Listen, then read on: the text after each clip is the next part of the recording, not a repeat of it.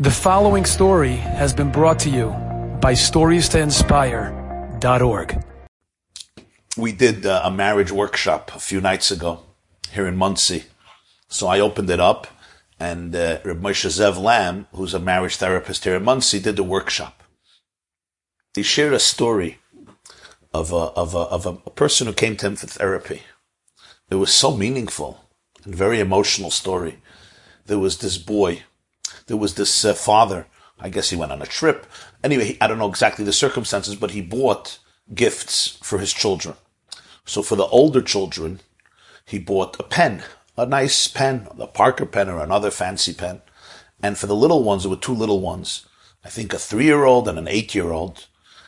And he gave them, he bought them a little fire, fire engine truck.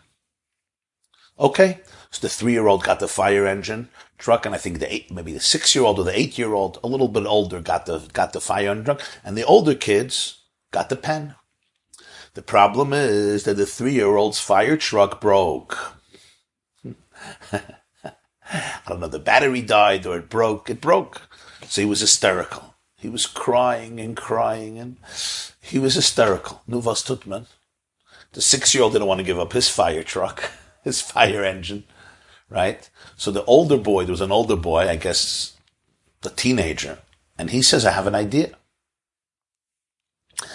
Let's give the six year old a pen. I'll give him my pen because he's a big boy. And he'll give the fire engine truck to the three year old because our six year old is already a very big boy. So lovingly, the father took away the fire truck from the six year old and gave him a pen because he's a big boy and he gave the fire truck to the three year old. And everybody kept on telling him what a big boy he is, and therefore he gives the fire truck to his brother, and he ends up with a pen. Seems like a nice story, right? And everybody was, of course, very thankful to the older boy who gave up his pen to calm down the three year old. And Mr. Lamb says, 20 years later, 30 years later, this person is sitting in his office and crying.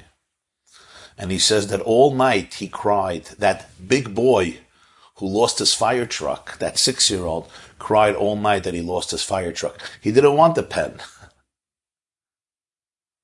He didn't want the pen. He didn't want to be the big boy. He was forced to be the big boy.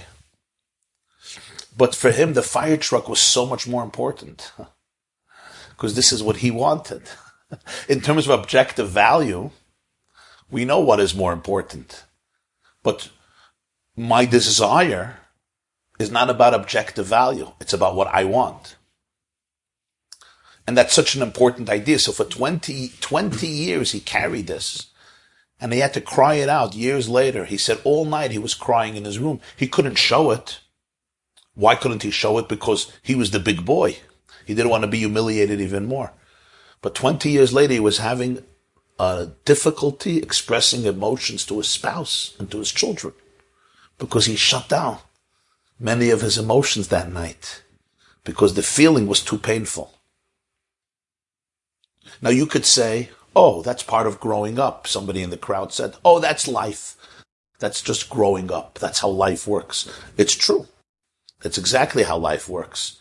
But we have to acknowledge these little stories which seem insignificant, but they're very significant. Because these emotional memories in a child's life when you're an adult can impact you so significantly and they're paralyzing me and they're suppressing or destroying or eliminating or holding back a certain part of me that is so authentic and is so important for life and for the joys of life and the experience of life, but I can't have it because I shut down then.